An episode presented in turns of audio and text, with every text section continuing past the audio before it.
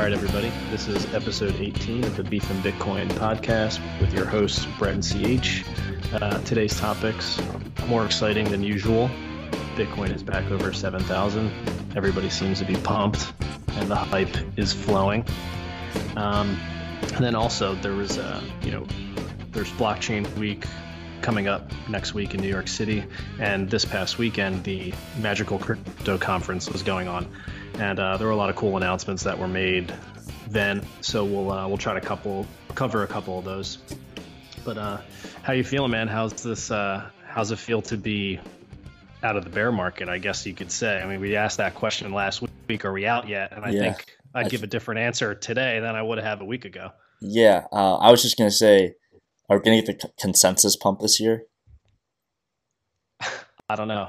It started already if it were going to. Dude, that that was the biggest talk of the year last year. It was like consensus pump, and we did pump from like April into May last year, and then like Bitcoin had that ten thousand wall. As you can uh, actually, if you're watching on YouTube, you can see it. We hit that ten thousand wall, but I'm doing pretty good. Um, yeah, no, I I guess it's pretty hard to argue against the fact that if you aren't wrong, you're wrong. Uh, I saw Cashboy tweet that on Twitter, and he basically said it summed up pretty well if you weren't in alts in 2017, you're wrong. If you weren't short in 2018, you're wrong. And if you aren't long Bitcoin in 2019, you're wrong. I mean, he's 100% right. Bitcoin has dominated this year. I don't know, it's up over 100% um, from the lows of like 31, 22 in um, December. I mean, so, you know, I guess it's pretty fair to say at this point that we are out. Um, I don't know what will happen next. We've went parabolic at this point, so uh, what happens next is either we melt up and continue to melt faces like we have this past week, or we're gonna dump. I mean, that's that's the inevitability as as uh, Peter L. Brandt talks about parabolas, but they tend to run a lot longer. Like even like in 2017, like most people, like it was like, oh shit, the 5K, and then we dumped into the 3K, and then like I think at 7K, I was like, oh wow, this might be over, and then and then we just face melted for like four weeks. Um, and that's what it kind of feels like right now. It kind of feels like Bitcoin in 2017, where it just it you know it would pull back. Like we pulled back 10% the other night. Uh, like last night we pulled back 10%, but we're already back up to 7,000. So it's like, sure, could the Traveler run be over? Maybe, but we just like it's it's marching, and when you look at the high time frame, it's just super bullish. Like I, it's like that to me, that looks pretty good. Um, I don't know how else to put it. What do you think, CH? Well, I mean, uh, Bitcoin did go from 5,600 to 7,500 in four days. Um, and that's Bitcoin's nature. It goes parabolic when you least expect it. And uh, there's nothing we can do about it except sit and watch, enjoy the ride, and uh, shit post about it and it's really funny to see how everyone's emotions did a complete 180. Oh yeah, literally in 24 hours. I mean, it was. well, dude, everyone's like, "Oh, 6K, we're gonna we're gonna hit 6K and it's gonna be over." And nope, we just blasted through 6K. I mean, admittedly, I thought, okay, we might hit 6K and just rebound and be that might be it. But like when you looked at when April monthly candle closed, that looked pretty fucking strong. Like if you disregard the fucking giant candle we just had, we're up 28%, and, or excuse me, we're up 33% right now in uh, May, and we're 12 days in. But like when you looked at April, April's candle is fucking strong as shit. Like there's no arguing that. Like once we broke out of 4200 like that, yeah, I mean, and that was that day where we went up like 20 something percent. It was stupid. Like we moved up 25% in a few hours. Um, yeah, I don't know what happens next, but it's the trend is strong right now, and it's going up hard. Like there's no arguing that at this point. I mean, um, and I feel bad for the CME futures because they just gapped up a shit ton, like 700, 800 bucks for the weekend. Let's see. Yeah, that's a good point. I wonder what happens tomorrow morning. Well, I think when... they're open right now. I'm almost yeah. Positive. I'm just more curious if it's you know it's bedtime on the East Coast. It's getting late here on the West Coast. Uh, the Asia markets probably will wake up soon. Uh, I guess a good question is how do they react to what's happened overnight and then what happens with the futures market tomorrow. Um, it's anybody's guess, but it is. Uh, you have a combination of things going on. You have the pump over the weekend. Uh, you have you know some news coming out at conferences. You have a whole week of conferences coming up tomorrow. Um, you have Fidelity um, apparently launching trading in a couple of weeks. Um, it's it's almost feels like it's the perfect storm in a weird sort of way. Uh, we won't know until we actually get there. You know, we could be recording an episode a month from now, and we could say, "Hey, remember when we thought the bull run was getting started and it fizzled out, and you know we're back to just grinding along." That very well could be the case. Um, so, but that's what makes it so fun because yeah, nobody fucking knows. I mean, no, we were true. we were questioning whether you know how much longer the bear market's going to last, and then we went parabolic in the meantime. So um, things can change at the drop of a hat. And another thing that I saw, um, it looked like volumes are at all time highs. I think we saw 10, 10 billion in 24 hours on BitMEX, which is a record for them. Uh, that's a that's an insane amount of volume for for BitMEX. I mean, in the grand scheme of things, 10 billion in 24 hours is is nothing. But on BitMEX, it, it's a lot. I mean, that's a lot. There's some still. enthusiasm. That's an enthu- that's a lot of enthusiasm for a seven thousand dollar Bitcoin price. Um, the the last time we saw these kind of volumes was at you know 20k, that 15k to 20k range, and mm-hmm. and all of mainstream was all over it. Now you have mainstream isn't all over it at all. Only the people who have been into this space for the last year or two are still even keeping track of things, and everybody in the space is excited, but nobody else knows that anything even happened over the weekend. So the rest of mainstream might wake up on Monday, and you know we'll see if CNBC covers it or anybody else decides to cover it yeah, next I mean, week. And the question will the... be if, if I get asked on if I get asked next week what happened at work, then I'll, I'll, I'll know that mainstream starting to hear about it again. And then usually it takes a few months after that for them to want to start getting in. And my my guess is they don't start getting in until we're back over 20k because that's the last top. They realize Bitcoin's not dead and decide only after that that they want a little exposure. Yeah, I mean it's a like the CME futures is, a, like it's open and obviously, I don't know if gaps fill. I know it's a little topic, like in usual markets, gaps fill. But as you were saying, I bet you tomorrow, just getting back to your whole thing, CNBC will be talking a lot about crypto and Bitcoin tomorrow. I do, because even like think about like Litecoin's up three or four times.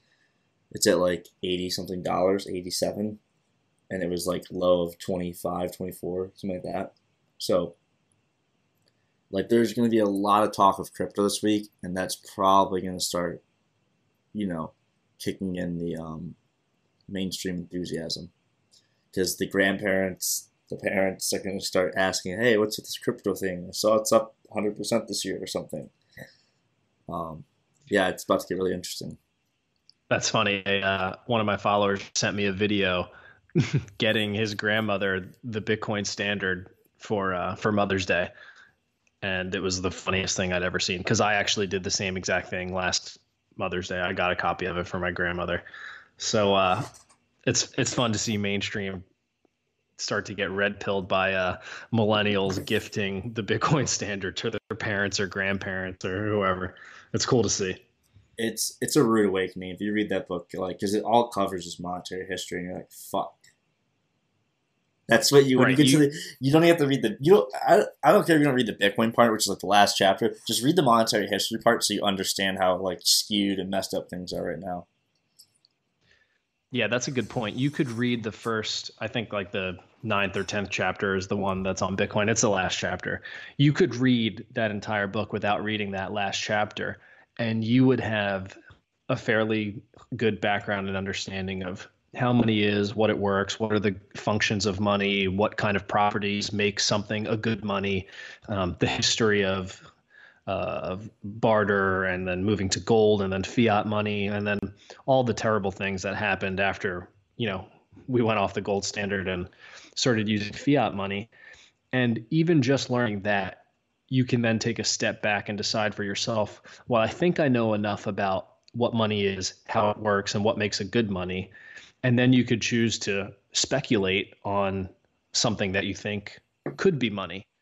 And then you kind of go from there. So when you start to learn all those things, and you say, "All right, well, I need to find, um, you know, the most saleable good, uh, uh, something that's very liquid, something that could serve the function of money, something that's highly divisible that can be broken down to be used for very small payments or very large payments something that's easily transportable you know bitcoin just so happens that you can send it over the internet instantly um, a good that's very durable that will last through time right you can't use fish as money because it will rot um, and you you just start learning these things and, and you see what could make a good money and I think that's the good lesson. You don't even have to read the last chapter to know enough to start to speculate on what would be a good money. Yeah, very valid point there. Um, I was gonna say, uh, for those uh, since you're talking about fish not being a hard asset, whatever, because it isn't. Obviously, it spoils. Um, so just a little fun fact here, like during the hyperinflation of the Weimar Republic, aka Germany, like post World War One, like 1921, 23 bread became a hard asset because uh, the paper mark was inflating at such a rate overnight that it was just getting out of control. Like so, it was you're better off holding bread because it cost you more paper marks the next day. Yeah, that's unbelievable, and that is such a good example of economic reality that people realizing that the money is just totally worthless and uh, and c- commodities becoming money or something that you could use as a medium of exchange because it has, I guess, some sort of underlying utility. In this case, you know, food. Um, it sucks, and we're seeing that right now in, in Venezuela, and that's it. Really is a shame. Um, and I, I hope we don't see it here, but it very well could happen um, at any point, any time, any place, because you can't predict hyperinflation. It just happens. Um, so we'll see. I mean, it's all the signs are just pointing towards hard assets, and you know, the world would just be such a different place if we had a money that worked as money should work. Yeah, I don't even know how. I mean, everyone's lives we wouldn't be existing because yeah, if you get how things work, uh, what people conceptualize babies. But anyways, yeah, if, if we didn't have hard, if we had a different type of money, things would be different right now. We wouldn't be recording this podcast which is unfortunate, but it would make things different. I probably wouldn't exist in my current form. Sorry, I'm, t- I'm breaking that down too much there. But point being, things would be much different if we actually had a different money. Like if we still had a gold backed currency, uh, it would be a much different world right now. And hopefully, we see a different one in the decades. I have a feeling we will, one way or the other, for for better or for worse. I don't think the current monetary system is going to make it to 2020s. To be honest, yeah. I, I, hate to say uh-huh. it, like, but that's the reality of what we're facing. Like 2008, everything collapsed, everything failed, and like literally there was like, obviously like politicians and certain economists, whatever, Fed people were working on the weekend because banks wouldn't open Monday because nobody would lend to each other. Like the whole system failed, and like the only reason everything's still going right now is because things are all propped up. Like a perfect example propped up, um, Bank of Japan. It is a top ten shareholder in fifty percent of the Nikkei two two five. And you have like, for instance, on Friday when the Chinese stock market, the Shanghai Comp, or like other stocks too, but I'll just pull up the Shanghai Comp because that'll be the best example to show. Uh, it gapped down like so. Asian markets, at least China and Japan, have basically like a 30 minute lunch break, I think, off top of my head. And so, like, it gapped down after lunch break and it just plummeted. Started, and then it was reported that Chinese state run funds started bidding everything up. Um, liquidity drives the market at the end of the day. That's what drives it, not fundamentals. So that's why things are still so elevated. Yeah, that's a good point. I mean, you can just see how the expansion of credit over the last few decades because of fiat money um, has led to some very interesting um, things, and that goes from, you know, uh, the Bank of Japan owning a large percentage of all equities uh, in Japan, and uh, you know just other other nonsense that would not be happening otherwise. And that's the thing that i always go back to is you know none of this would be happening otherwise. And then you start to think well if that goes away then what happens and you try to work down that path and then from there you think about how you can hedge yourself i suppose but um, it's great because you can just see it happening in real time now it's awesome yeah, uh, I can see my screen here, CH. Yeah, it dropped a lot here and broke two lows, and then they bid it back up and ramped up for the close on Friday, as per typical of the U.S. equity markets lately. Risk-free Fridays. I don't know how much longer that's gonna last. Yeah, as as we always say, it's like we're really looking forward to Monday now. I mean, another start to the week. Uh, yeah, I, I love Mondays. Like like yeah. weekends. Not that obviously crypto trades on the weekend, but everything else is closed down. Like nothing else is happening macro wise. So and even usually Bitcoin's usually quieter on the weekends. I feel like obviously this weekend it has not been. It's a different whole another case. But like I think like the collapse on November fourteenth that was during a weekday. Like I was at a coffee shop and I don't know what happened. I was looking at something. I got some kind of notification, and I looked at Bitcoin, and it was down like five hundred dollars. It was like 5500 and i just started laughing i was just like oh well here we go and the whole of crypto like was down like 12% like you know all the altcoins just shit the bed then yeah it's uh it, it's hard because you'd never know if that's going to happen overnight oh um, yeah. You, which there's no mercy which, like you really never know. And ever, ever i used to check the price as soon as i woke up because i wanted to see what happened overnight. And uh you know over the over the winter I got better at not checking. And everything uh, just grinding and not really doing much and being pretty boring made it a lot easier.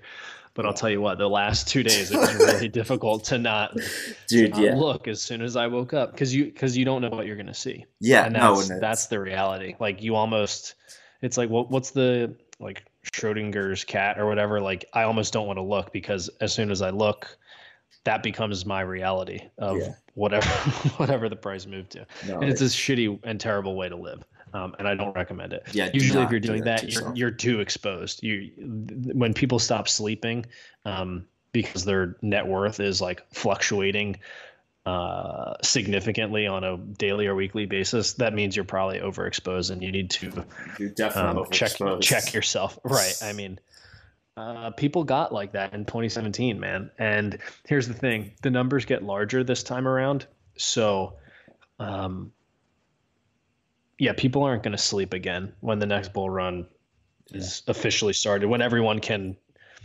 look back and say, "Okay, it started. Here we go." Mm-hmm. Uh, yeah, people stop sleeping, and that's when you got to really think about, think about what you're doing because it can get it can suck.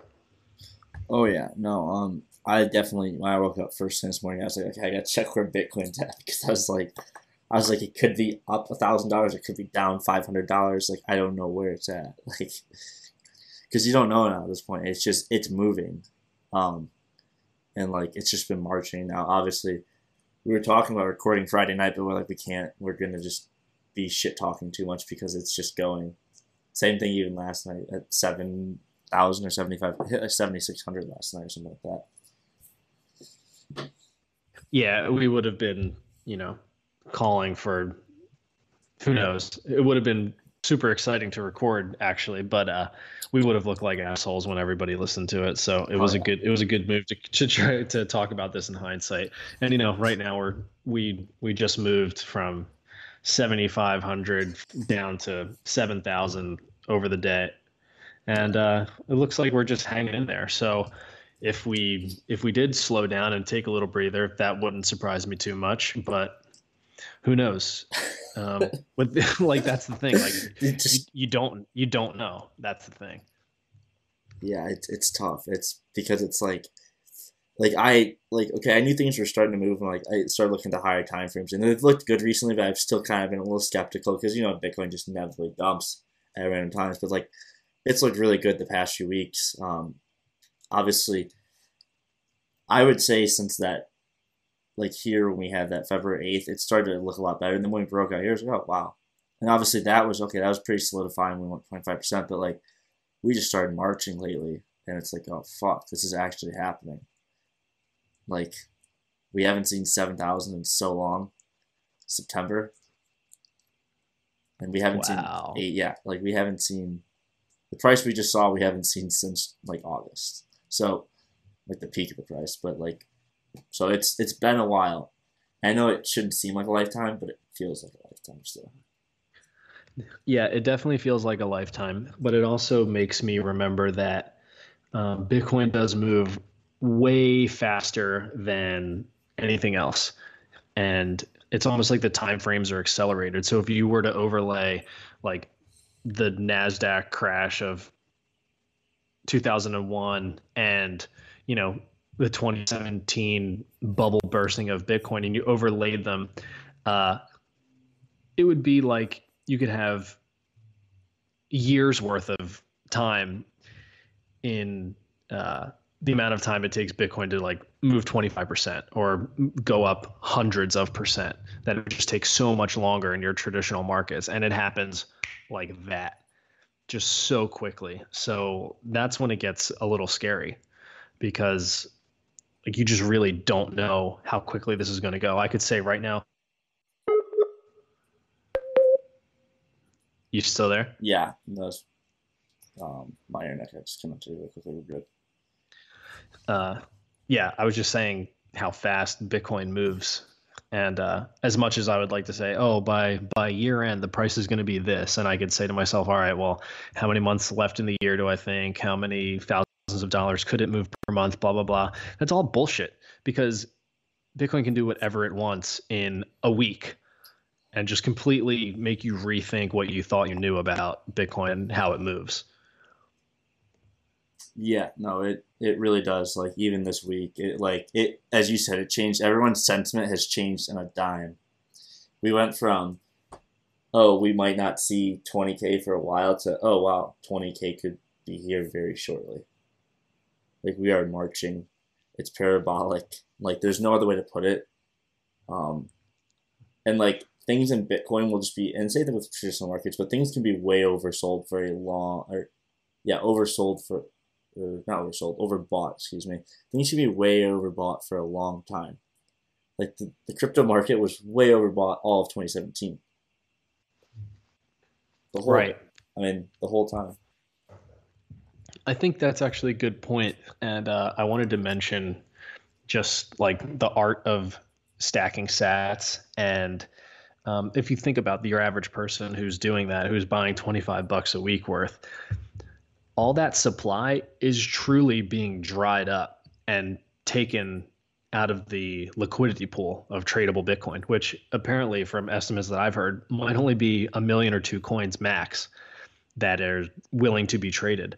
So now you have an asset that is actually scarce.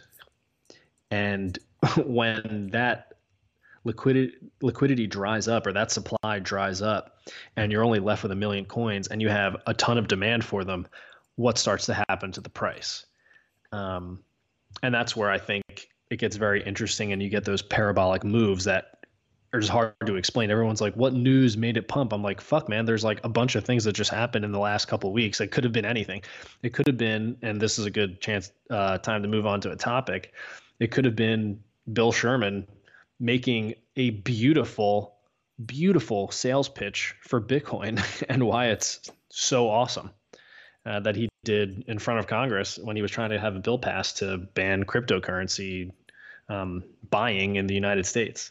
And we're going to play that video, but uh, yeah, it could have been that. Like it was a perfect use case. He uh, or a, a perfect sales pitch. He understands it perfectly.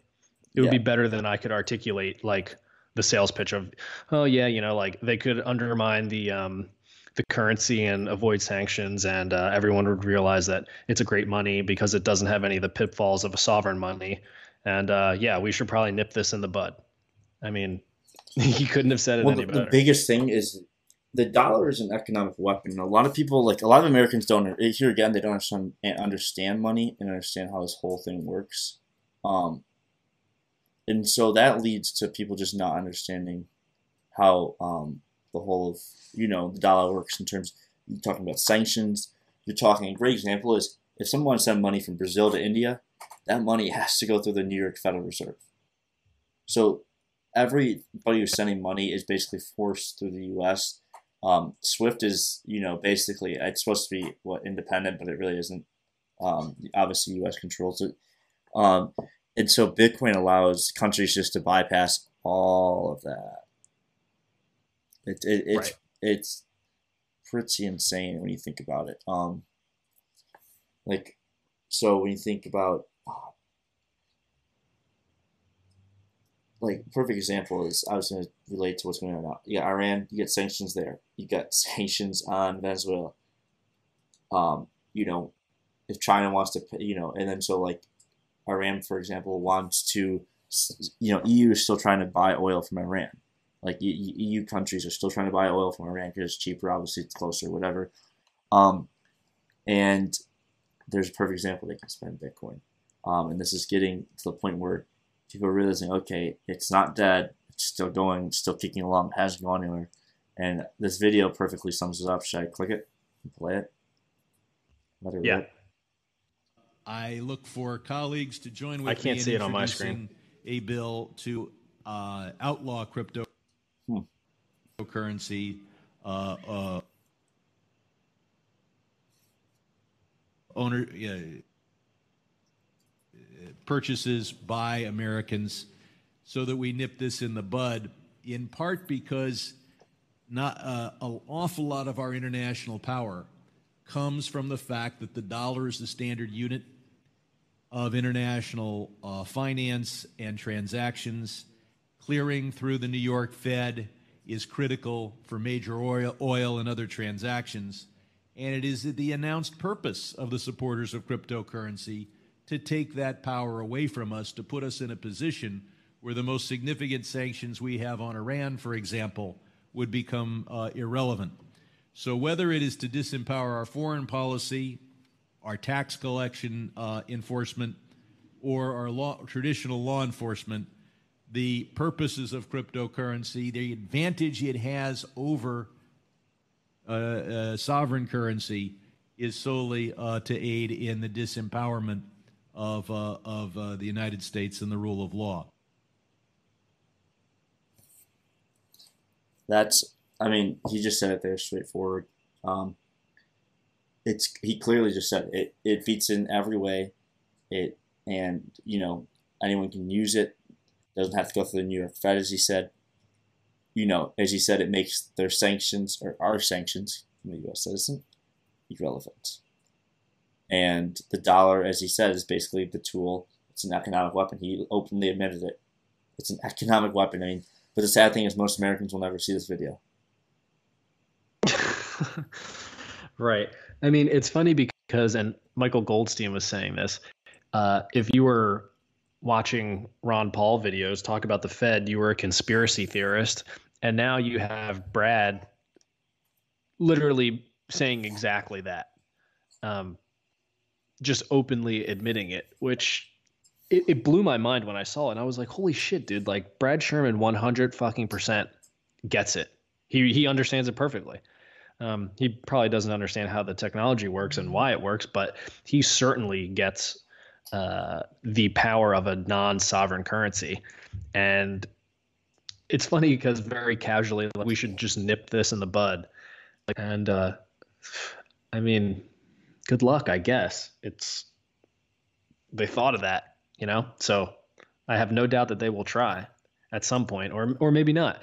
And as Beautyon says, uh, the U.S. would be very foolish to try to ban it when they can take um, advantage, take advantage of that, and just start accepting it for taxes.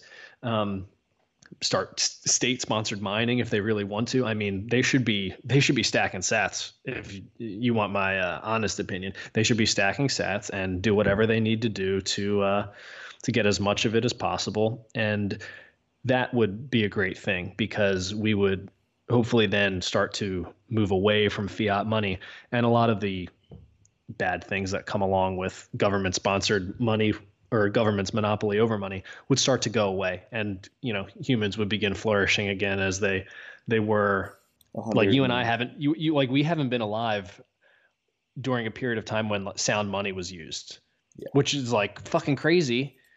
And it's Like- not that I was gonna say it's. I'm gonna cut you off there, but it's not that we don't have like a lot of good things these days, and obviously, certain things have gotten better, healthcare, food, etc. Well, food's food's a whole other topic, but uh you know, and life longevity. But like, I think the quality of people's lives has definitely quality of life is what it is has diminished severely. Um, with a great example, and I say this, it's it's like sixty nine percent of Americans don't have thousand dollars in a savings account. They are tied to their job. They are stuck working, and they're they're you know so many Americans, even up into the middle class, work paycheck to paycheck. That is their whole life, and that is what they do. They just live with their life. They don't ever get a chance to do anything else, and then they're also way too distracted by the, the few hours they have off, watching TV, watching whatever Netflix, you name it, to actually focus on the real issues that this country is facing, and that's why we get all this political BS here. And it's it's um, this is a perfect example. Like as I said, so few Americans are ever going to see this video, and it's because one, they don't understand money, and two, they don't care. Yeah, I don't even know if what he's saying would register. Like you could see her like, oh, they can route around, you know, economic sanctions. Oh, that's interesting. And it's like it's a little bit more of a bigger deal than whatever. And uh, it's extremely powerful that there's a tool now that can be used to route around such sanctions. And uh, it shouldn't be taken too lightly. I mean, it, it really shouldn't. And uh, I think people will start to realize that when the time comes, it'll all become part of the narrative, right?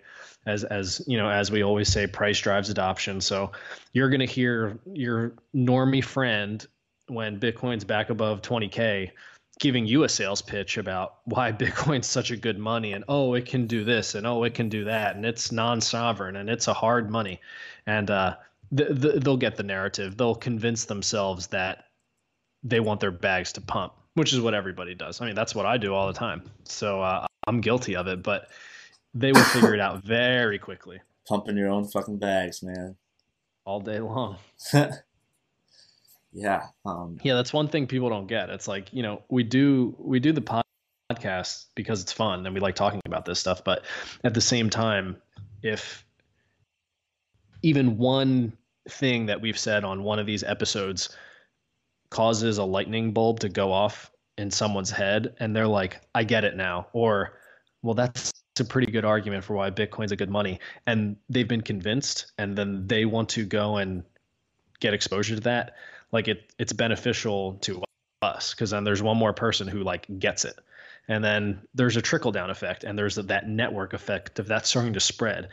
And then that person becomes the friend who bought bitcoin in 2019 and it's the year 2021 and everyone's asking you well how did you how did you know to stack sats all of 2019 and then the whole cycle starts over again you get a whole new wave of normies coming in and the cycle repeats and the network expands and gets larger excuse me. Um, yes, no, you're correct on that. It, it is a network effect. It's the same thing as the internet. Um, it's the same. Well, any money really. Um, you know, if you talk like a fiat currency, obviously the U.S. dollar is pretty widely accepted. It's the same thing. It's a network effect. If only 50 Americans accepted, you know, the current U.S. dollar, it'd be pretty worthless. Um, it's the same effect with Bitcoin. Um, the more merchants, the more people that have it, the stronger it becomes. You know, more usability. Well, stronger as in just the network effect and you know, demand for it. You know, if people are using it in the economy, etc. It'll be interesting here. Um, I have, you know, as I've said before, I have no clue where this goes. Um, there's so much endless possibilities, and it's it's tough to say where it goes. And we, in the grand scheme of things, the internet's also super young. The internet's only like 20. The internet, as we know it now, is only like 25 years old, roughly. Um, so who knows what? And also, the, another good point is like the the current landscape of social media. Um, I think it's getting interesting too. I know it's not really a topic of what we talk about, but the whole just banning and stuff and whatever, it's getting pretty interesting. The whole censorship part. Um, it's definitely something to pay attention to. It's not something to sleep on because it's definitely getting to a point where it's like, okay, they're just you know, left and right just banning people, and it's like what you know. So it's voices they don't like, and it's um, it's a pretty scary thought. Yeah, that's a good point, and I think uh, Bitcoin will eventually play a big role in in social media in the future. And uh, you know, you see with companies like Gab or um, free speech platforms, uh, it's something that I try to keep my finger on the pulse on because uh, this this podcast might need to move to a new um, a new distribution platform. The crypto humor page might need to move to a different platform eventually. Like you can't get caught being on MySpace still, right? Like you need mm-hmm. to move to where the users are going. So if I don't care about the normies who aren't going to buy Bitcoin, who are going to stay on Facebook. You know what I mean? Like, I, they're not going to, they're not helpful in what's going to happen next. Uh, you're looking for uh, the younger generations who are looking at things on the internet, who aren't watching mainstream uh, television, who are doing their research and exploring the web and learning things on their own. They're going to go to a completely different platform, believe me. Uh, and it's important to kind of stay in touch with where they're going to head, and uh, they're going to start taking their privacy way more seriously.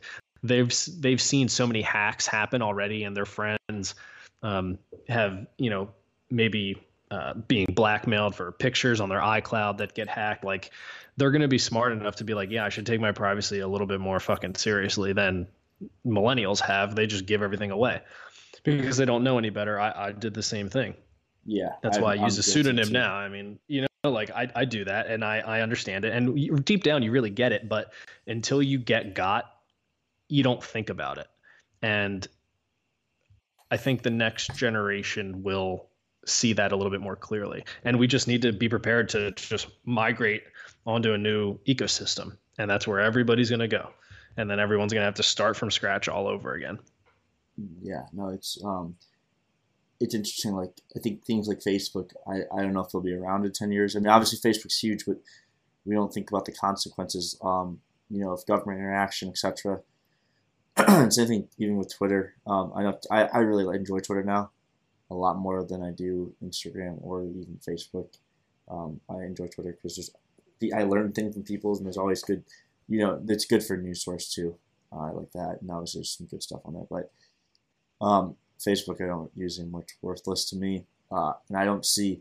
And I think that's true for most of the younger generation. There's still older people that use it for the most part, but most people near my age do not use it. Um, it is. I was talking to a kid. He was like 14, 15, and they don't even. None of those kids have Facebook. None of the younger generation so have Facebook. Um, so that's definitely have a devastating effect on Facebook, and I think people aren't really pricing it in again to the stock, and I think we'll see that shortly. It's just gonna be one of those things that happens on the bear market. It'll be a fundamental side of things instead of technical. You just have a whole younger generation. Probably, I would imagine everyone under probably 18, 19 right now. Very few use Facebook. When you get younger than that, it's not even Facebook's not even a thing for them. Right, right. That's a good point because they're moving to other platforms, and uh, they're they're not going to waste their time on there. It's just a bunch of nonsense. It's a bunch of nonsense. Um, so yeah, that's that's a good point. I mean, even the face the like one of the original Facebook co-founder, can't think of his name, was calling for like Facebook to break up, you know, Facebook, Instagram, and WhatsApp. And I don't disagree with that because in the sense that like those three control so many users and so much um, society. When you think about it, I think it's like three over three billion users combined. And obviously, a lot are fake, but still, there's a lot of people that use it. Like I have, majority of people I know have an Instagram. Right, right, right. Yeah, they have a lot of users. Um, it's all right. I, if, if it's their platform, uh, while I don't agree with censorship, um, you know, if they're going to do it, they're going to do it. I think that should make other people very interested in doing their best to come up with competitors to those same services and they're going to need to compete. And that's it. And everybody can choose to move. I think the whole censorship thing is going to shoot everybody in the foot. And you know i can't say that for a fact right now because it just started but in hindsight it will be very obvious if facebook instagram all that stuff kind of starts going away twitter all that you know, users move away from that it'll be really obvious. It'll be like, oh, that was the top when they started uh, banning people for thinking left and right. Yeah.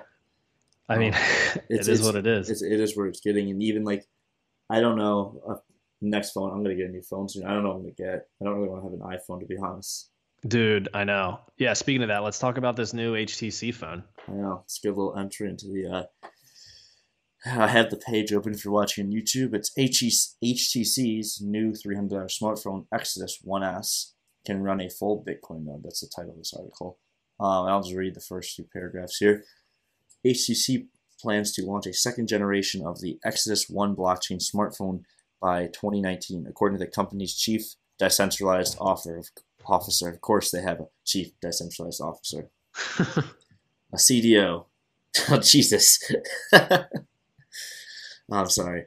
Uh, FDICs don't get that CDO collateral debt obligation. Basically, what collapsed the whole market in 2008, 2009. Continuing, anyways, the upcoming Exodus 1S will provide more support for decentralized browsing, messaging, and social media apps, DApps, decentralized apps. But that's not all. The second gen blockchain smartphone will also be able to run a full Bitcoin node, HTC said Saturday. So with the $300 smartphone due in quarter four 2019, you'll be able to contain the entire Bitcoin blockchain on your smartphone and verify transactions. Pretty big deal to me.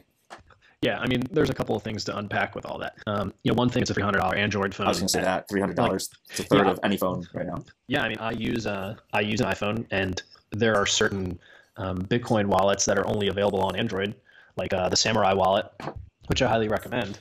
Um, but I'd need an Android phone to do it, and then couple that with the fact that I could run my own node on the phone, which is possible now. By the way, you can you can do that on an Android phone. Um, that's fucking dope. It's so sick, and uh, it aids with de- decentralization. Um, it helps um, keep that centralizing attack surface minimized, and uh, it's that's where we're that's where we're heading. You're going to start seeing you know full nodes being input into places that they weren't before. Uh, I've, I've seen people run them on those little like fifty dollar Android TV boxes. So we just need to make it easier for people to run their own node, and uh, it's only possible with Bitcoin. You can't do that with XRP because it's like terabytes worth of data for to, to run a full node. You can't do it with Ethereum because it's the same thing. It's terabytes worth of data. Um, so in reality, this is this is our one shot at global money, and we're going to take it, and we need as many nodes as possible. And the best part is it's it's going to work so seamlessly that people won't even know that that's what they're doing. And uh, I was watching the replay of the Magical Crypto podcast, uh, Magical Crypto conference, uh, just today and yesterday, and uh, I saw the announcement of the HTC phone, and and that's where it was. And uh, they were also saying, and this is where it gets pretty interesting, that the the your private keys that are held on the device can also double as your identity um, because only you would have access to that.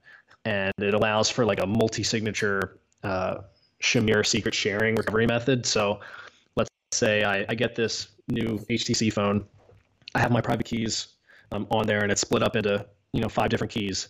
I can give four of the five or three of the five away. I could give I could send one to you and you'd keep it. I could send one to uh, to my parents back east and I can send another one um, to one of my other friends in another state. And if I ever lost my phone, all my Bitcoin would be gone, and I could reach out to each one of you because I'd only need three of those um, keys, and then I could, boom, I could get everything back. I could regenerate my digital identity, and I could regenerate or, or have gain access to all of my Bitcoin again.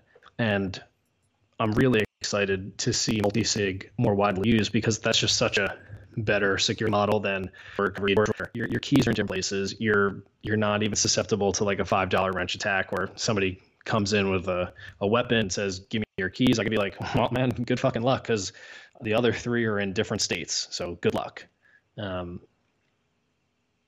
it's good. I think that's the direction we're going to head. And also another thing is all of that code that HTC is putting out with uh, the Shamir secret sharing is all going to be open source. So I think you're going to see that leveraged for a lot of new, uh, well, for hardware hardware wallet manufacturers that already exist, and even software wallets. Uh, you'll get a good chance to upgrade into that multi-sig scheme, which is pretty cool. So I think uh, it's difficult to talk about now because it's brand new. This literally just happened like yesterday. Um, but I think this might be a phone I just have to get just to play with it and see how it goes. Yeah, and another interesting thing to note: uh, Google launched, I was reading the other day in the Wall Street Journal, a four hundred dollar phone, and it's obviously it's, it's not as good as their I think it's their Pixel or whatever, but it's you know here again another reality. So like what the median, I don't know what the median income is, but most people in America don't make that much money. If you make thirty five thousand, make thirty five thousand dollars a year, a thousand dollar phone is one thirty fifth of your income that year, and that's you know that's saying before taxes. So and other you know other expenses. So you're really talking that's a huge part of people's expenses. You know what I mean? Um, and so I think phones are you know the pricing of phones compared to what people make it, it's just getting insane right now. That's what's happening. Right. I mean, another good point is there's more phones now than computers. There's just that many more because they're so much cheaper, and uh, they're much more powerful than they used to be. So you can get a lot done on just a phone. Mm-hmm. Um, and I think we're going to see, hopefully, better phones at better prices. Um, I've been an Apple person for the last decade, I guess, so it's really hard for me to give up. Elitist. You know, the, yeah, it's hard for me to get up the the iPhone, the MacBook Pro, you know, all that good stuff. I, I do like the products; it's, they're super easy to use. It's it's not that. Um, it's just that what else am I going to use? Like, I don't want to use the Google phone. Um, I'm not a huge fan of, of them for that kind of service where I can be tracked for everything that I do. Um, so I don't know. It's it's nice to see these lower price point phones that can do and act. You could run your business on a phone. Like how oh, yeah. fucking crazy is that? You, you know, can, yeah, you can make millions of dollars from a phone nowadays. I don't think people realize that. I don't think a lot of people don't realize their phone's a tool. They don't use it like that. And anyone who's not doing that in 2019 is just sleeping. Like if you're not using the internet, you're not using a computer, you're not using a phone to your advantage to make money, grow a brand, etc. You're sleeping on everything. Like I don't know how. yeah. I mean it's 2020. Like holy shit. Yeah, I mean, I, Gary Vee talks about that a lot, and I, oh, yeah. I, I, I, like Gary Vee. I think he's probably the most woke entrepreneur out there because he tells the truth, which nobody yeah. else does. And you know why he can do that? Because he did everything on his own, and he he built his own brand, and he has fucking money, and he can say things that the other people will not say. Period. Mm-hmm. Um, and and he's 100% right. I mean, now you have a $300 phone that's coming out that can be your business, it can be uh, your social media, it can be your your camera, it can be your video camera, and it can be your bank. It can do all of those functions all on your own. Mm-hmm. It's it's really powerful. And it's I mean it sounds obvious, but like people don't really think about it. When you think about starting your own business, be like, "Oh, what are your expenses?" Well, I have my fucking phone and 100,000 followers and I'm making $100,000 a year.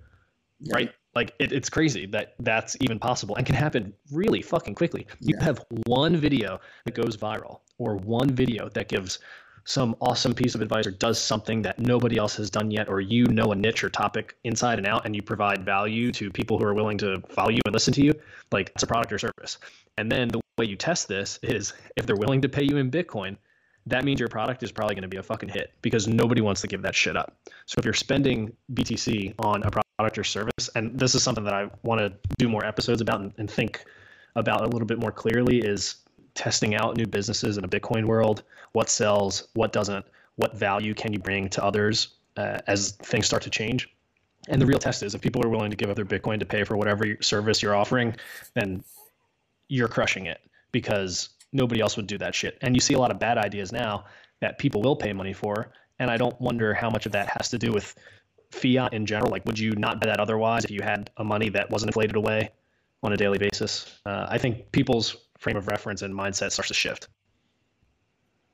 Yeah, uh, it, as you said, um, Gary Vee talks about perfectly, and the whole thing about the mindset shift too. The, the whole Bitcoin money thing, I have no clue. Um, it's a very good because I've never experienced that money before. Personally, we've lived in a fiat, fiat world where credit is rampant. And um, going back to what Gary Vee said, he's always been a big believer in adapt or die, and I, I can't agree more with that. Um, there's always people that like talk about like the whole Yang Gang or whatever that dude running for president, you know, wants universal basic income because people are losing jobs. You know, either adapt or die. That's the reality of life. That's how it is. That's how it's always been. Um, you know, there, there should be no free handouts because then that's economic, you know, basically someone should be productive for society, producing a good, a service, or something to be, you know, receive compensation. It's as simple as that. Whether a dude's cutting people's hair, whether it's someone cutting people's lawns, it doesn't matter. It could be people washing cars, but it has to be some kind of productive service that people are willing to pay for. Um, and if you're just sitting on your ass at home watching TV, why should you receive universal basic income? It doesn't do society any good. It just inflates our monetary supply and makes money worthless. Because where is that money going to come from? You're going to tax everyone. You're going to tax everyone that works. Right. I mean, yeah, you're going to inflate the money supply. Uh, I mean, the reality, and uh, that's unfortunately a hidden tax on everyone who's holding the money. Um, so it's really hard to see, especially if you're not noticing on a on a short time interval, right? So I could say, oh yeah, I remember when I was a kid, I could go to the movies for six fifty, and now it's I don't know, twelve fifty a ticket. It's gone up hundred percent or whatever, and the popcorn's double the price. Yeah, I get. Okay, sure, right. Uh, okay, yeah, it's been fifteen years, whatever. Um, prices go up, right? Inflation's that's normal, right? Uh, yeah, you don't really notice those kinds of things unless you're suffering from severe hyperinflation in a where literally your net worth is cut in half over the weekend and then it starts to make sense. So this the slow and steady um, degradation of the value of your of your currency you know you can get away with it. It's like a sleight of hand that not everybody can see. Exactly. It's just it, and what it's doing is just slowly diminishing the quality of life. People don't have freedom anymore. Uh, a perfect example is occupy wisdom talks about it ow on uh, twitter. You know 60 years ago you know a family of four you know the husband work the wife stay at home take care of the kids to you know work at the house etc that's not possible nowadays unless you know husband or wife has a very high paying job or has a business that pays very well. It just isn't possible. Uh, and it's crazy as we, i talked about earlier in the episode you know how much even in the middle class how many people are living check to check bill to bill don't have savings don't have any money saved up they can't put down payments on cars they can't put down payments on anything. Oh they're going to finance everything. It's insane. And then so as we talked about before when a recession does hit what happens? You know, right. there's no savings. Right yeah, it, it, starts to get it starts to get ugly. It starts to get really ugly. Um, but who knows? Maybe uh, maybe they'll have universal basic income, and everybody will take that thousand bucks and buy Bitcoin. Who knows? inflate, it'll inflate Bitcoin then. Yeah, right. That and which that's a that's a problem in its own right. But yeah, um, we could go on one time with that. But right. want to wrap it up here? Yeah, this, this, before, I, awesome. before I just run along forever. Yeah, we could we could talk about this shit forever, and this is actually a good place to cut it off. So, um, yeah, congratulations to everyone who's still with us. You have successfully made it to Bitcoin being back over seven thousand. Um, hopefully, we are out of the bear market, and we'll see what the rest of the year has to bring. Um, it's been fun. Uh, tomorrow's Monday, so a whole new week is starting, and we'll have a ton of shit to talk about next weekend. Um, you know, give us a, give us a shout on Instagram, Twitter, YouTube. Let us know what you think of the show. Um, like and subscribe to these. Uh, leave us a review. I think we have a couple now on on Apple Podcasts. We do appreciate those. They do help uh, try to get a little bit more exposure to the podcast, which is great. Um, but we are trying to grow this organically. So uh, the best thing you can actually do is share this with somebody you know that's into Bitcoin that wants to learn more, um, and maybe they'll give it a listen. They can tell us it sucks, and that's it's okay too. We learn from all feedback. Um, have a great weekend. Congratulations, and uh, cheers. Cheers. And one more thing, I don't mean to end it right there. You can share with anyone. It doesn't have to be a Bitcoin person because I think it's good to give it to anyone. To be honest, um, give them the chance to sound one. Peace. That's true.